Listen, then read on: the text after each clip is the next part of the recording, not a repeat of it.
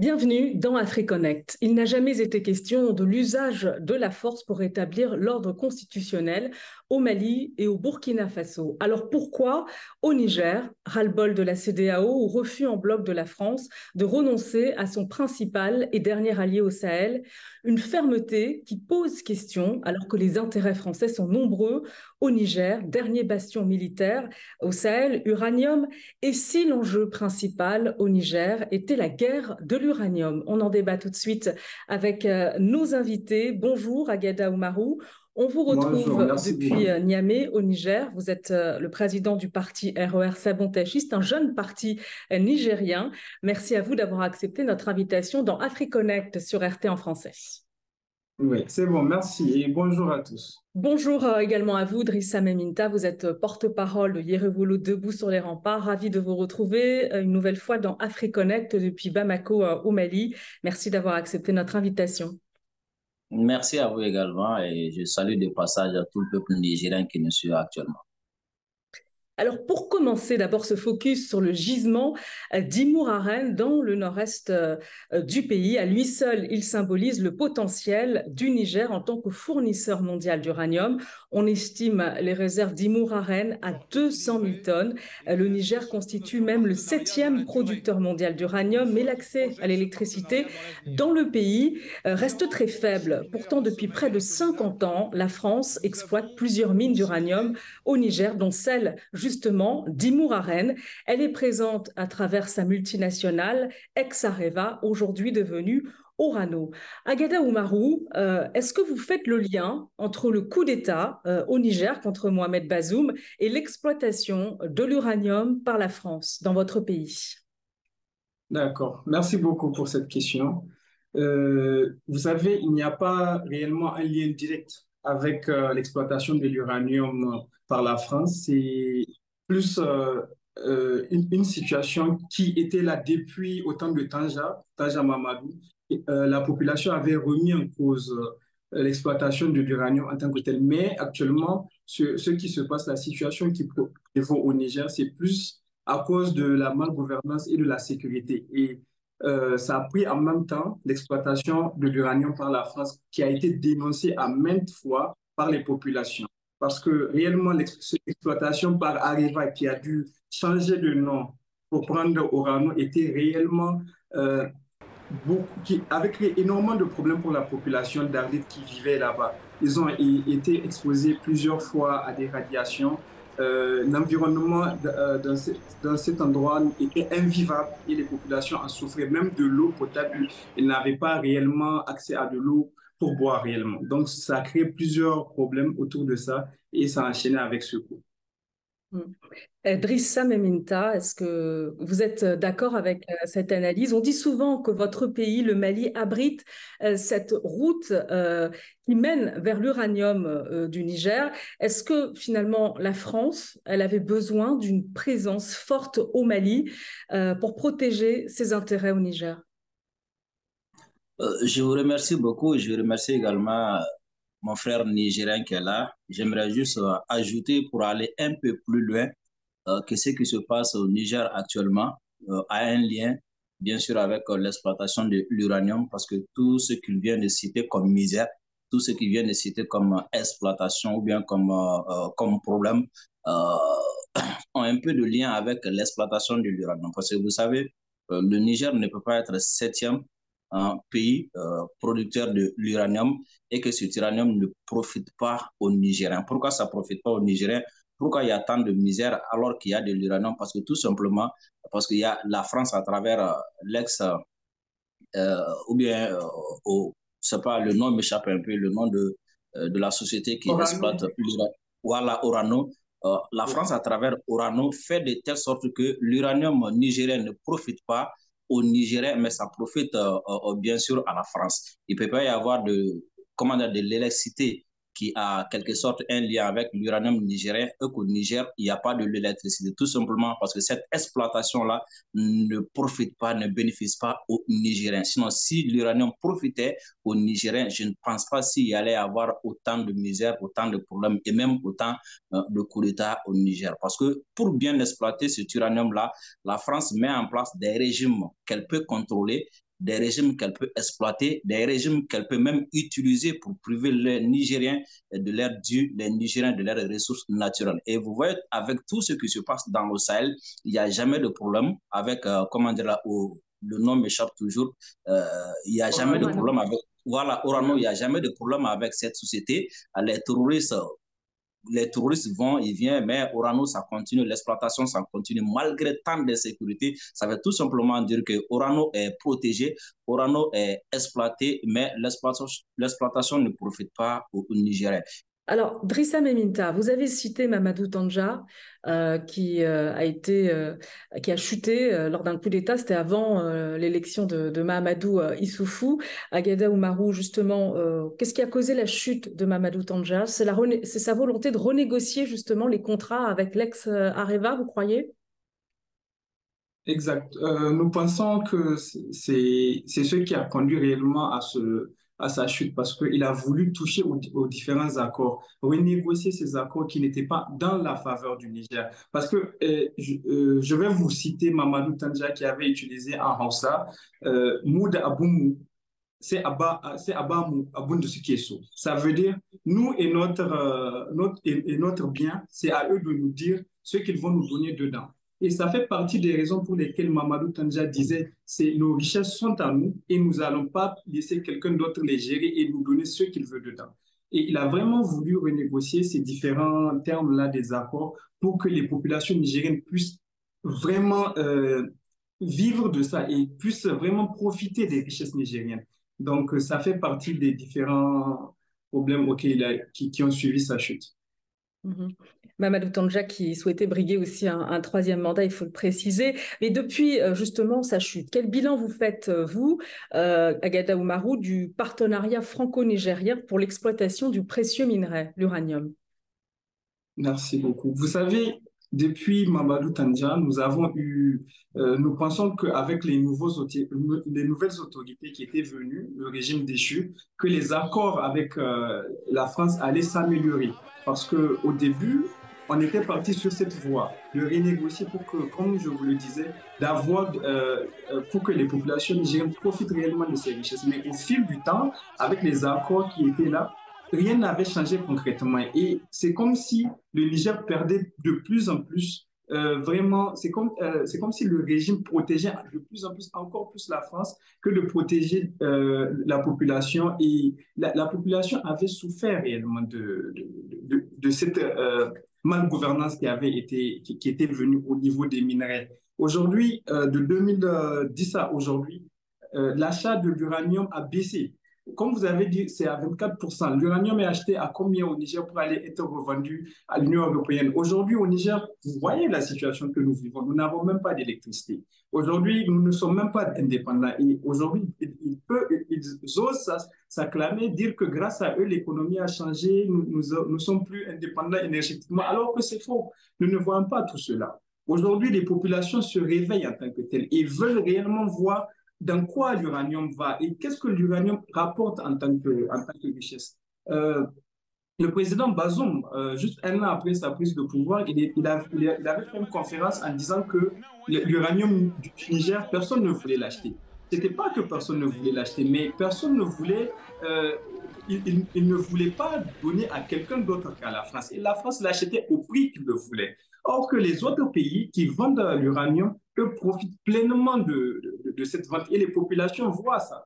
Drissa Meminta, c'est vrai, il y a l'uranium, mais le Niger dispose également de ressources pétrolières et gazières. C'est une terre riche comme celle euh, du Mali, votre pays, mais aussi du Burkina Faso, de la Guinée-Conakry, mais des ressources, euh, vous l'aviez cité, euh, Monsieur Oumarou, des ressources qui ne profitent guère aux populations en cause de l'insécurité, une exploitation inégale au point même qu'il y a des voix maintenant qui s'élèvent dans, dans, tous ces pays pour dénoncer le lien entre l'insécurité et l'exploitation jugée inégale de ces ressources. Pour quelles raisons, euh, Drissa Meminta?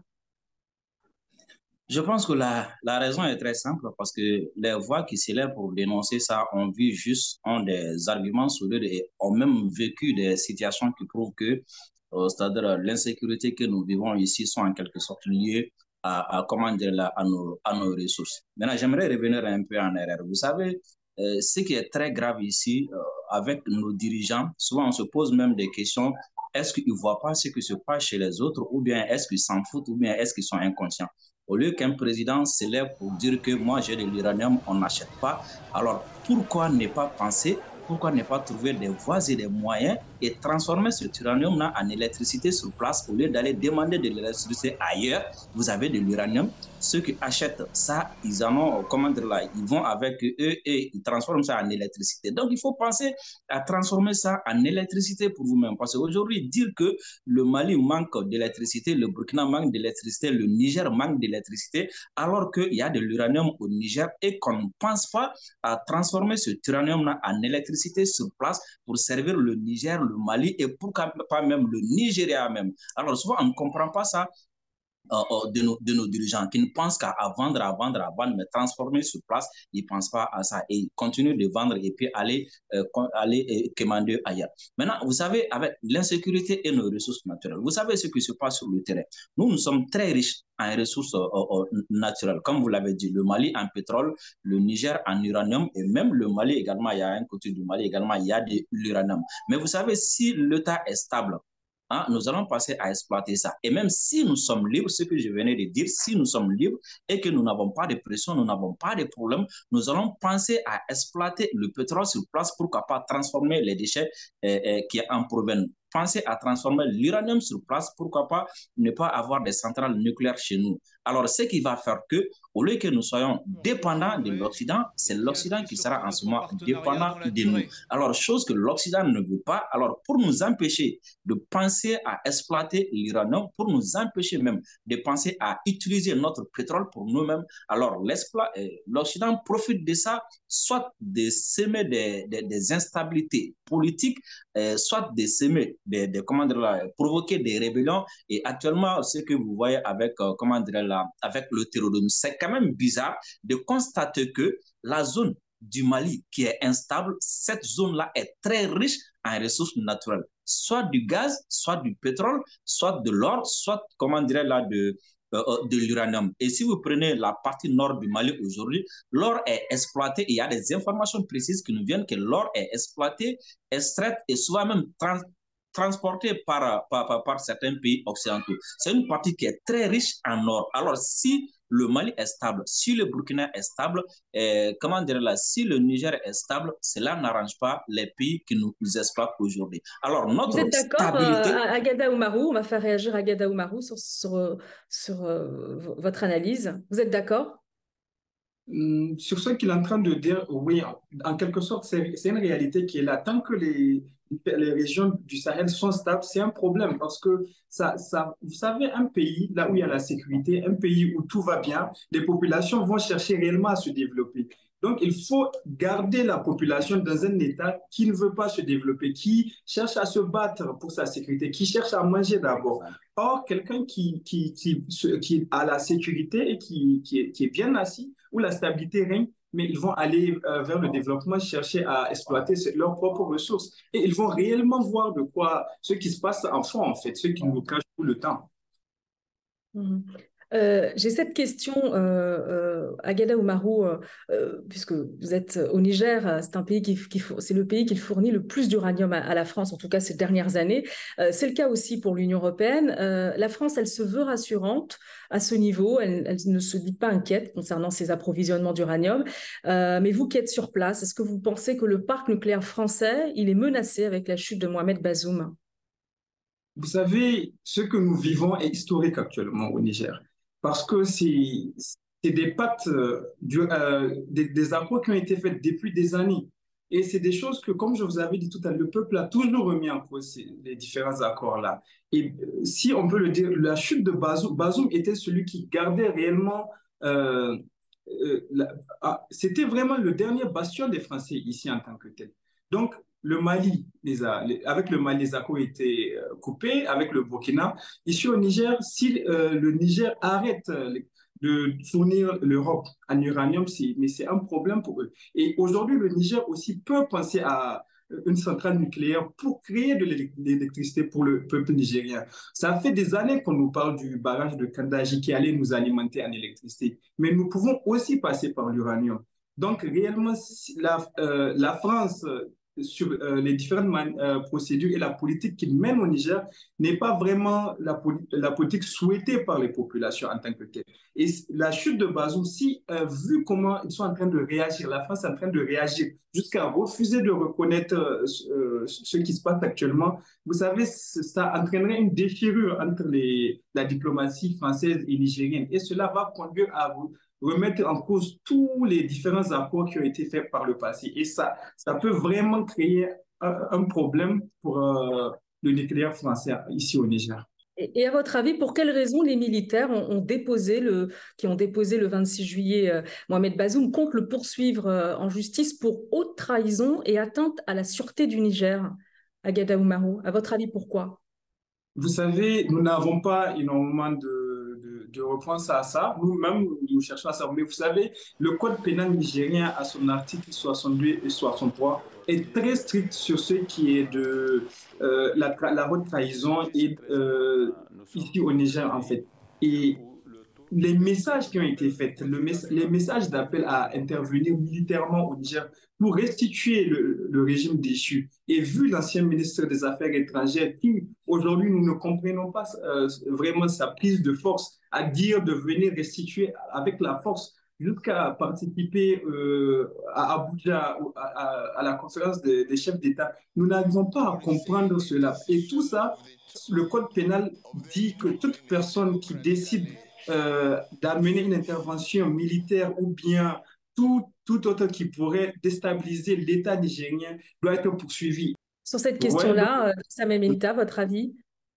Les poursuites je, euh, sont envisagées à l'encontre de Mohamed Bazoum pour haute trahison, notamment Oui, euh, donnez-moi juste 30 secondes pour revenir un peu en arrière. La semaine passée, il y avait on a amené quelqu'un, soi-disant spécialiste, sur une chaîne publique française qui disait que euh, l'intervention militaire au Niger est obligatoire d'une manière ou d'une autre, tout simplement parce que si l'intervention n'est pas lieu et que, euh, la, France allait perdre l'uranium nigérien au profit de la Russie ou bien au profit de la Chine. Donc, raison pour laquelle il faut obligatoirement une intervention militaire au, au, dire, au Niger, juste pour vous montrer que le parc nucléaire français est, menacé. Maintenant, en ce qui concerne euh, euh, euh le probable jugement de, de, monsieur, de, de l'ex-président Bazoum. Je pense que ce que Bazoum a fait, c'est très dangereux.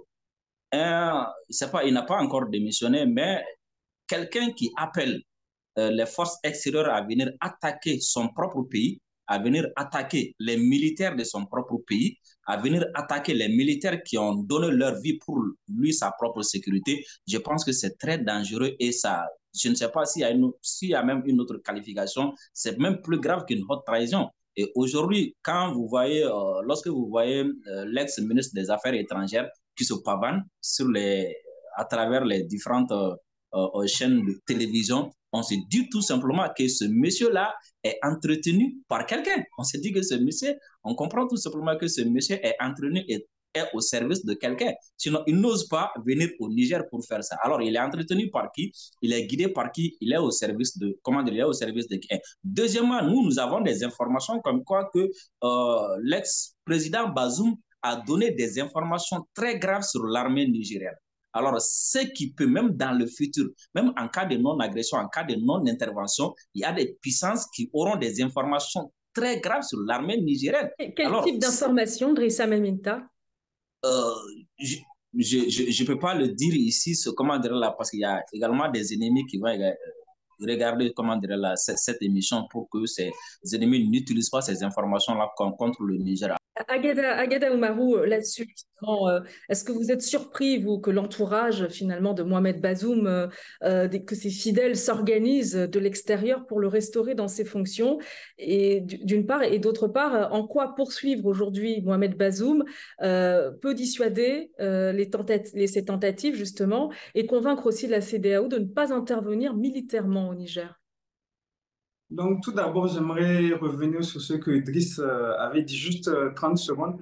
Vous savez, l'appel que tout, le peuple veut réellement, c'est que le président Bazoum, qui est légitime, qui dit être légitime, le pouvoir qui dit être légitime, nous l'appelons à démissionner parce que si réellement euh, le peuple l'avait élu, réellement, Pourquoi aujourd'hui refuser de démissionner? Le, le coup a été consommé. Donc maintenant, ce qu'il y a lieu de faire, c'est un retour à l'ordre constitutionnel que nous voulons tous. Donc, pour revenir à cet ordre constitutionnel, il peut se représenter aux élections. Ah, il n'est pas dans, il est dans son premier mandat, donc il peut revenir en tant que deuxième mandat. Donc, pourquoi faire appel aux militaires pour venir attaquer sa population? Aujourd'hui, nous savons comment cette guerre peut commencer, mais nous ne savons pas réellement euh, comment ça va finir. Alors, vous savez, vous, savez qu'on présente donc le Niger comme le dernier bastion euh, de la France euh, au Sahel. C'est un bastion essentiel, notamment dans sa stratégie euh, militaire dans la région, mais c'est aussi le dernier bastion aussi. C'est un bastion important pour les États-Unis, je dirais même surtout pour les, États-Unis qui disposent également d'une base de drones dans le cadre de l'Africom. L'Africom, c'est le commandement des États-Unis pour l'Afrique.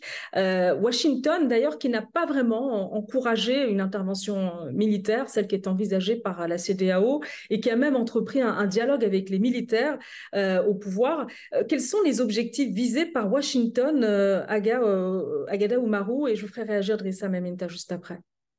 D'accord.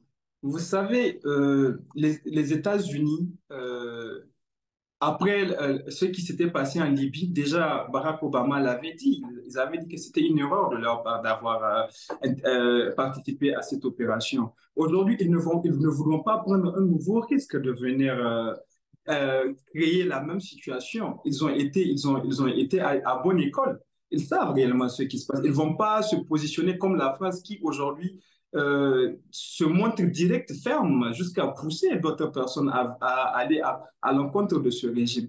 Euh, les, États-Unis et leurs objectifs, c'est réellement de, de, garder une bonne entente avec euh, le pays, que ce soit avec la junte ou bien le, prochain régime, pour vraiment entretenir une bonne relation. Comme vous l'avez dit, c'est un de leurs derniers bastions aussi. Donc, si aujourd'hui les accords avec la France sont finalement dénoncés, ce serait peut-être une occasion pour les États-Unis de mieux s'implanter. Mmh. Idrissa Meminta, c'est vrai que les États-Unis, il faut quand même le rappeler, ont également affiché leurs ambitions euh, sur le continent africain. C'était lors d'un sommet euh, USA-Afrique. Euh, est-ce que vous pensez qu'ils apprécient moyennement la présence française comme vous au Sahel et en Afrique globalement? Vous savez, les, les, les États-Unis, souvent quand je regarde leur diplomatie, ils savent être orgueilleux quand il faut et ils savent être également souvent humbles quand il faut. Quoi. Les États-Unis ont, appris vraiment des leçons de ce qui s'est passé au Mali et au Burkina Faso. Aujourd'hui, si vous observez un peu les officiels américains qui parlent, vous sentez réellement qu'ils n'ont pas l'intention de suivre la France euh, dans cette aventure-là. Mais malheureusement, la France, je ne sais pas si c'est par manque d'intellectuel ou pas, ou bien si c'est par manque de vision. Les États-Unis, leur problème aujourd'hui au Niger, c'est euh, comment gérer l'après-Bazoum. Euh, les États-Unis sont la, déjà dans l'après-Bazoum et ils mènent une diplomatie réaliste comme eux-mêmes l'ont dit. Pour eux, leur problème aujourd'hui, c'est comment empêcher le Niger de basculer vers, comment dire, vers la Russie ou bien vers la Chine. C'est ça le problème, c'est ça leur inquiétude aujourd'hui. Parce que vous savez que les États-Unis ont des militaires sur place au Niger et je ne sais pas ce qu'ils font déjà sur place, mais quand même, ils comptent rester. Alors, ils savent bel et bien que s'ils tirent sur les ficelles, ils risquent de partir avec les militaires français. Alors, la raison pour laquelle ils sont en train d'abandonner en quelque sorte en plein vol, euh, euh, comment dire, la France dans cette histoire-là?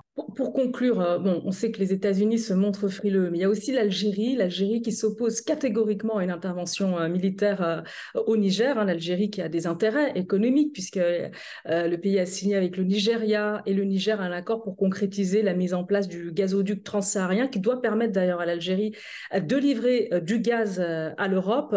dans ce contexte-là, finalement, parce qu'on sait que le, Niger, le Nigeria est concerné aussi à des intérêts économiques et euh, il y a, au Nigeria euh, une, frange de la classe politique qui s'oppose de toute façon à une intervention militaire au Niger. Dans ce contexte-là, qu'est-ce qui motive la CDAO, euh, Drissa Maminta Ce qui motive la CDAO aujourd'hui, c'est préserver l'intérêt des bailleurs. Les bailleurs, c'est qui? C'est l'Union européenne, et, la, la, la France. Sinon, ce n'est pas, euh, comment dirais l'intérêt du peuple de la CDAO ni euh, l'intérêt du peuple africain. Parce que vous, venez de le dire tout à l'heure que l'Algérie a une immense frontière quand même avec le Niger et en cas d'attaque, terroristes vont se replier soit sur le sur l'Algérie, soit sur le Mali, et la zone va être complètement, euh, comment dire là, en désordre.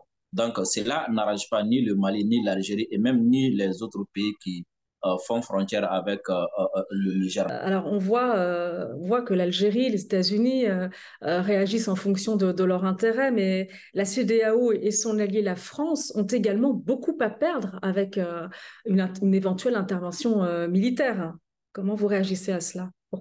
Donc, déjà, vous savez, nous, ce qui, nous, ce, qui, ce qui fait mal aux Nigériens, c'est que le Nigeria a oublié beaucoup de choses au temps de la guerre du Biafra, avec, le, avec Boko Haram, nous n'avons jamais fermé nos frontières. Nous, nous, étions toujours là avec le Nigeria. Qu'on voit le peuple frère du Nigeria faire cela, nous, ça nous étonne. Et encore, euh, quand on voit siéger euh, à la CDAO un président comme euh, Macky Sall qui n'arrive pas à tenir son pays correctement, aujourd'hui, vous voyez, il a dû fermer son principal opposant ou dans un pays où il y a un soulèvement populaire chez lui un président qui est contesté aujourd'hui, ou encore un monsieur comme Alassane Ouattara qui lui aussi est dans un coup d'État constitutionnel. Personne n'a décidé d'aller l'enlever de, son fauteuil. Il est dans un troisième mandat, ce qui est contre la Constitution. Il a fait un coup d'État constitutionnel. Et c'est ces personnes-là qui veulent décider de venir euh, restituer le président Bazoum. Si le, euh, le peuple nigérien même décide de dire que non, nous, nous ne voulons plus d'eux, pourquoi le restituer S'ils veulent réellement qu'il revienne, ils n'ont qu'à aller aux élections, nous remontrer que le président est voulu. Euh, nous, avons, tous les partis politiques ont été créés pour ça, pour aller à l'exercice du pouvoir. Donc, nous ne comprenons pas les, sanctions de la CDAO. Et pour la première fois, dans les sanctions de la CDAO, nous voyons euh, de telles mesures prises en moins d'une semaine, sans passer par le dialogue, sans passer par euh, des émissaires. D'un coup, dire que non, eux, ils vont attaquer le Niger. Mais qu'est-ce que cela veut dire? Mais, nous n'arrivons pas à comprendre cela avec le Burkina et le Mali. Ça n'a pas été comme ça. C'est comme si le Niger renfermait une richesse où le Niger est la clé de voûte qu'ils ne peuvent pas se permettre de perdre. Merci à vous, Agada Marou. Je rappelle que vous êtes le président d'un jeune parti politique dans votre pays, le parti RER Sabon-Tachi. Merci à vous et merci également à vous, Drissa Maminta, porte-parole de Yerevolo, Debout sur les remparts. Merci beaucoup. Merci à vous. Et merci à vous euh, de nous avoir euh, suivis. À très bientôt dans AfriConnect sur RT en français.